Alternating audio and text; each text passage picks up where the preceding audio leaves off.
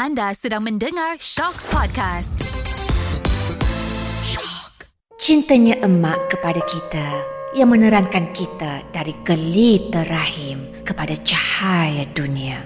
Dapatkah kita membalasnya? Terfikirkah kita berapa banyak dosa kita terhadap ibu yang tertimbang dalam neraca? Kerana dosa kepada ibu, layakkah kita ke syurga? Atau tertempahkah tiket kita ke neraka? Ini serangkum kisah dosa-dosa anak yang berlingkar-lingkar dalam masyarakat. Semoga ia menjadi cermin kepada kita. Semoga ia juga menjadi asbab Ramadan kita tahun ini lebih baik dan sempurna. Segalanya hanya di hikmah. Sakit sebelum ke syurga. Kisah benar yang akan aku ceritakan ini mungkin kisah biasa-biasa buat anda. Cerita bukan fantasi yang akan aku kongsikan ini. Mungkin juga akan dikata orang, tepuk air di dulang, memercik terkena muka sendiri. Barangkali juga akan ada yang berkata, mengapa diselak kain sendiri? Mengapa mahu ditunjuk kudis dan pekong yang tersembunyi? Biarlah, katalah apa saja. Betapa peristiwa ini memberi kesan yang amat luar biasa kepada kehidupanku. Malah tidak keterlaluan jika aku mengatakan bahawa peristiwa benar ini sesungguhnya telah mengangkat makam kesabaranku. Hari itu hari Khamis. Tinggal lagi sebulan sebelum kami berpindah ke bulan Syaban. Keputusan ultrasound baru diperoleh. Walaupun ia tidak konklusif, doktor muda yang mengendalikan kes emak berpendapat kebarangkalian ketumbuhan yang ada pada emak bukan kanser, adalah tinggi. Namun hati kami betul-betul rasa tak sedap. Lalu, kami adik-beradik mengaturkan supaya emak menjalani satu lagi ujian. Sampel tisu payudara emak diambil untuk tujuan ujian histopathology. Sementara menanti keputusan lanjut histopathology, emak dibawa pula ke Jabatan Perubatan Nuklear untuk prosedur scan tulang. Dan akhirnya, laporan scan C T yang diperoleh menunjukkan terdapat penemuan disyaki kanser pada bahagian pinggul dan tulang belakang emak. Kami sepuluh beradik terkedu dengan berita itu. Aku yang tidak percaya bertemu semula dengan pakar onkologi untuk bertanyakan status kanser emak. Hmm... Beginilah Cik Mazrina. Sepasang mata doktor melilau mencari mataku yang berkabut sedih. Kanser yang ibu Cik Mazrina alami bukan tahap satu seperti jangkaan asal kami, ujar doktor merenung tepat ke mataku yang sudah berkaca-kaca. Tapi kanser yang ibu Cik Mazrina alami ialah kanser payudara tahap empat, tahap akhir, dan ia telah merebak ke satu bahagian tubuh iaitu tulang. Kami juga mendapati nodus limfa pada bahagian bawah ketiak turut terdapat sel kanser. Maafkan saya, Cik Mazlina. Bumi seakan terbelah dua apabila penerangan doktor itu mengisi kegendang telingaku. Lututku terasa longlai. Duniaku bergoncang. Duniaku bergoncang dan gelap gelita seketika. Abang Long meraup mukanya. Kak Ngah teresa, lalu berpelukan dengan Kak Cik. Kak Tam berlari keluar dari bilik doktor, lalu diekori Kak De yang telah terburai tangisnya. Tinggallah aku seorang diri di hadapan doktor, tercenung-cenung, menahan air mata yang sudah berkolam, membuat pandanganku kelam, terasa jasadku tenggelam dan terus tenggelam. Emak wanita hebat. Daripada tangannya yang kasar dan berbanir-banir urat itu telah tergoncang sepuluh buayan zuriatnya. Abang Long, Abang Ngah, Kak Lang, Kak Teh anak keempat, Kak Nendak, Kak Uda, Kak Tam anak ketujuh, Kak Cik, Kak Anjang dan aku, Ucu, anak bongsu yang kesepuluh. Tak keterlaluan kalau aku katakan kesemua sepuluh orang anak emak berjaya dalam bidang masing-masing. Ya, anak-anak mak membesar menjadi manusia-manusia hebat. Abang Long kini Jusa'i di Pusat Pentadbiran Kerajaan di Putrajaya. Abang Ngah pula Profesor Emeritus di sebuah universiti di ibu kota. Kak Lang dan Kak Teh masing-masing pemegang dua sarjana dari Belgium dan Jerman. Kak Andak pula pengetua cemerlang sebuah sekolah berasrama penuh. Memanglah kalau nak disebut satu persatu, memang emak sewajarnya lebih daripada layak diangkat sebagai tokoh ibu misali. Eh, tak payahlah kamu-kamu ni sibuk-sibuk nak calonkan mak. Kamu semua jaga makan pakai mak pun, mak dah syukur. Begitulah mak yang selalu merendah diri setiap kali kami mengusik mahu menghantar namanya sebagai calon tokoh ibu misali. Emak melalui sejarah keibuan yang amat panjang. Sepanjang kehidupannya, emak menyusukan penuh anak pertama sehinggalah dia menghamilkan anak kedua. Dan susuan kepada anak kedua itu pula bersambung sehinggalah Abang Ngah berusia hampir dua tahun. Ketika tempoh hampir bercerai susu itu, emak pernah bercerita betapa kantung susunya bengkak sedikit dan terasa sakit berdenyut-denyut. Namun, kerana cinta dan kerana sayang kepada zuriat yang dikasihi, kesakitan itu ditelan. Yang tertinggal hanyalah dodoi lunak dan nyanyian zikrullah memuji nama-nama Allah sambil anak emak terlena melekap di dada minta disusukan sehingga kenyang. Begitulah pengorbanan cinta dan komitmen luar biasa emak bertahun-tahun lamanya kepada kesepuluh anak yang dikasihi sama adil lagi saksama. Selepas doktor mengesahkan bahawa emak mengidap kanser payudara tahap empat, doktor mengusulkan supaya enam sesi kemoterapi dilakukan. Hmm, InsyaAllah, rawatan kemo boleh kawal sakit belakang yang ibu Cik Azina alami, kata doktor kepada kami. Hmm, ribakan kanser pada payudara pun dapat dikawal sambil sel-sel kanser dikecutkan. Tambah doktor lagi. Ya, hidup emak dan kami sepuluh beradik berpusing tiga ratus enam puluh darjah selepas emak diisytiharkan belum melalui siri rawasan kemoterapi. Lalu emak kami minta tinggal buat sementara waktu di rumah Abang Long di Putrajaya supaya mudah dia berulang-alik ke Institut Kanser Negara untuk menerima rawatan sewajarnya. Namun, selepas beberapa minggu, Abang Long tiba-tiba ditugaskan untuk menyertai delegasi menteri-menteri luar negara ASEAN di Phnom Penh, Kemboja. Dan masalah mulai timbul apabila isteri Abang Long mengaku bahawa dia tidak berani, malah tidak sanggup menjaga emak seorang diri. Eh, aku bengang sebenarnya. Tapi nak buat macam mana? Kak Long hanyalah kakak ipar. Takkan pula kami nak memaksa. Sedangkan emak punya lapan anak perempuan yang sepatutnya boleh menjaga kebajikan emak. Tentulah kami berasa malu. Eh, tak apa, tak apa. Tak apalah, relaxlah. Campur Abang Ngah. Kita kan ada sembilan orang lagi. Apa susah? Kita pusinglah sama kita, betul tak? Kak Cik bersuara dengan penuh yakin.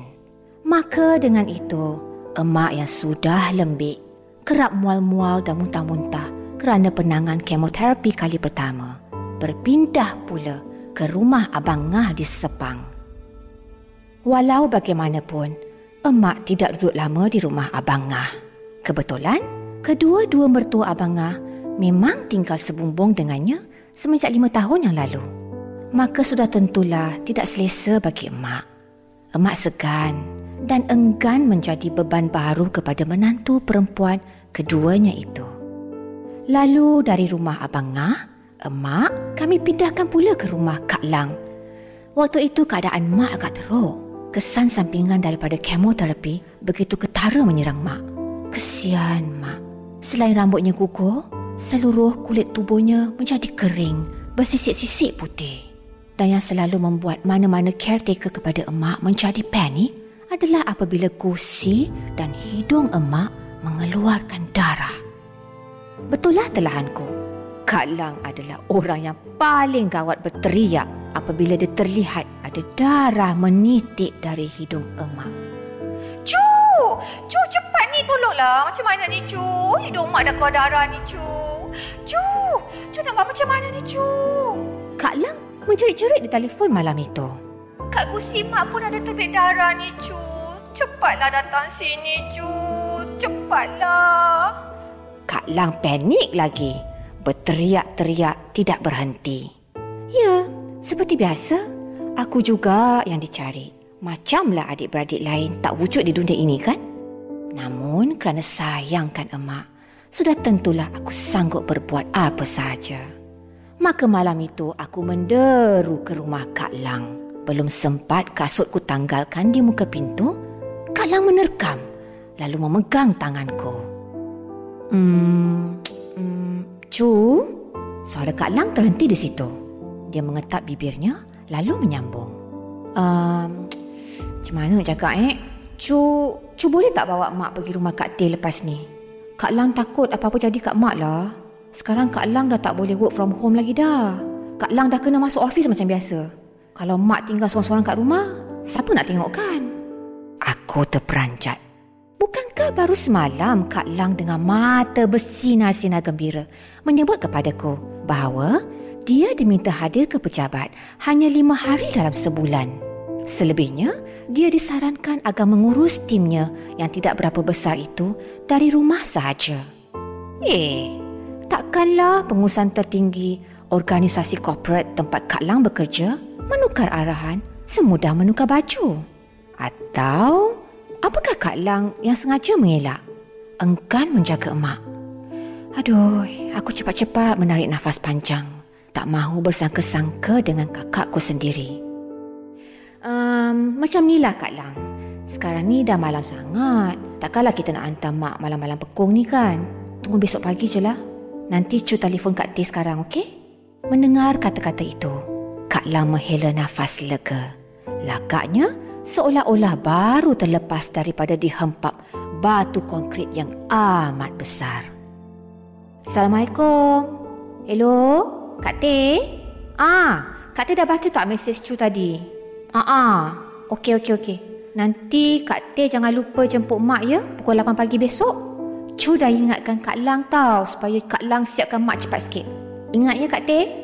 Aku mengingatkan Kak Teh, anak keempat mak, tentang gilirannya menjaga emak di rumahnya pula. Okey, okey. Jawab Kak Teh yang ku tahu selama ini asyik melekat-melekit dengan tesis P H D keduanya yang tidak sudah-sudah. Eh, Kak Teh jangan lupa tau.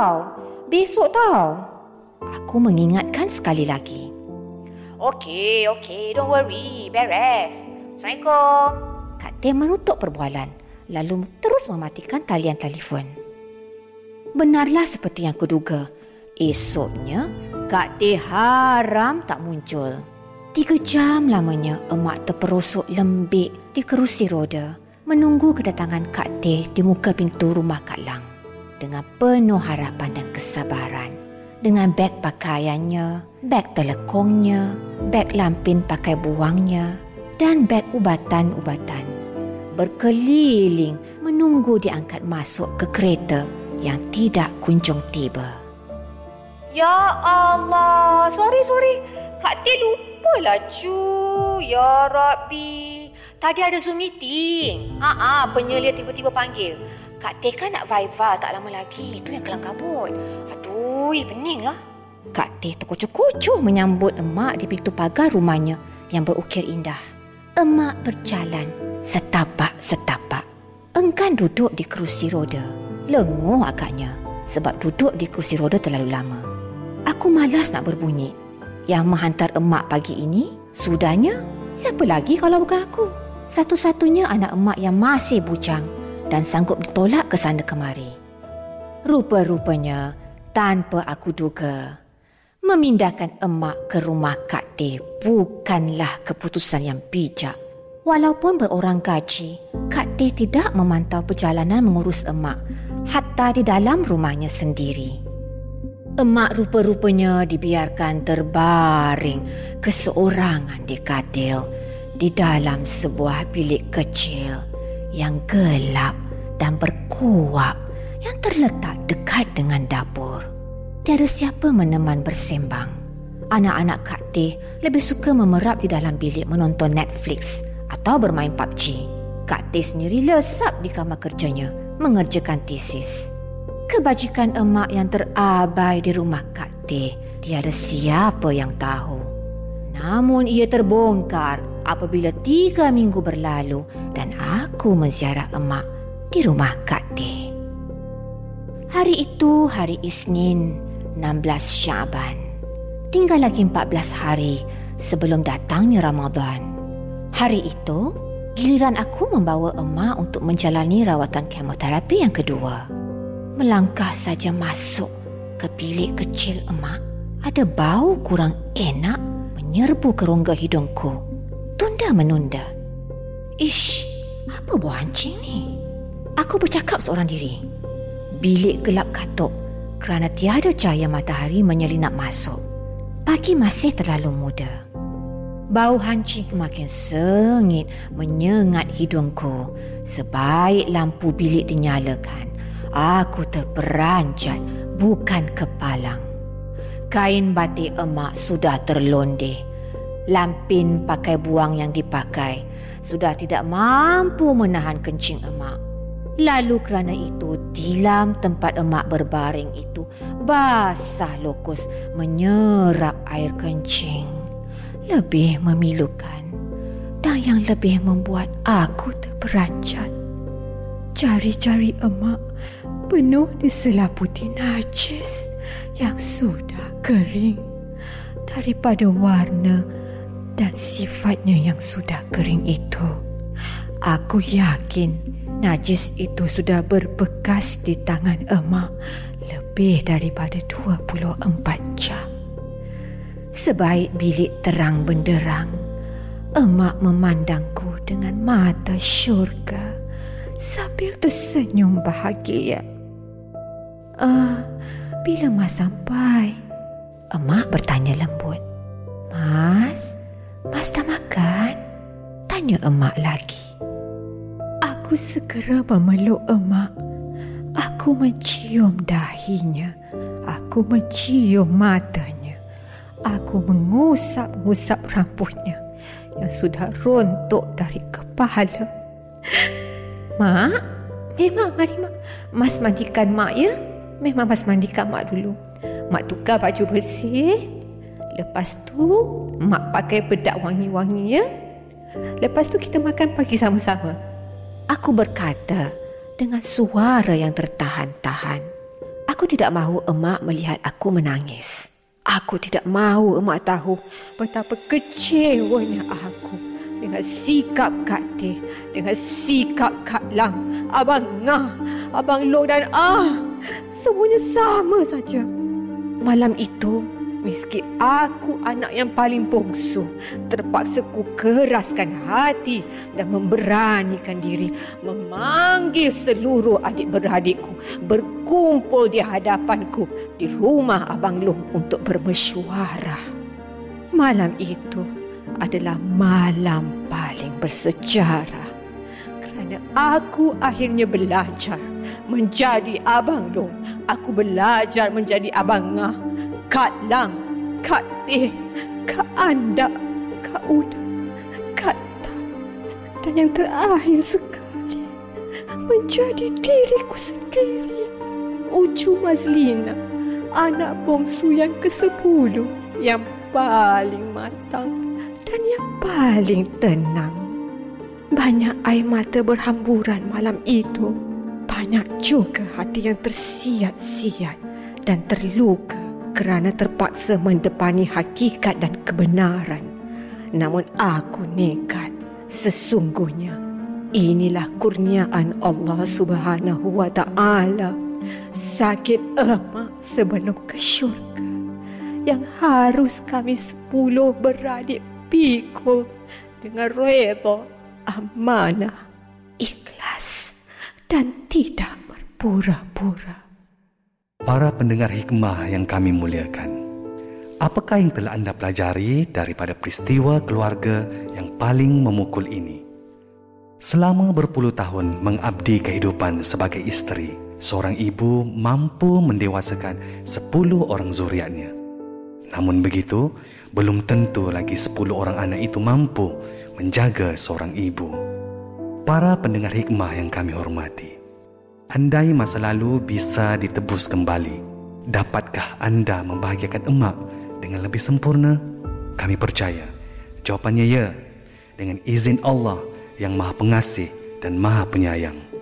Tetapi begitulah kita manusia, kadang-kadang ingat, kadang-kadang terlupa. Sebelum emak merantau ke alam lain, kita mungkin tak ambil pusing di mana garam, di mana gula. Tetapi selepas emak tiada, kita baru teringat di mana dosa, di mana pahala, di mana syurga, di mana neraka.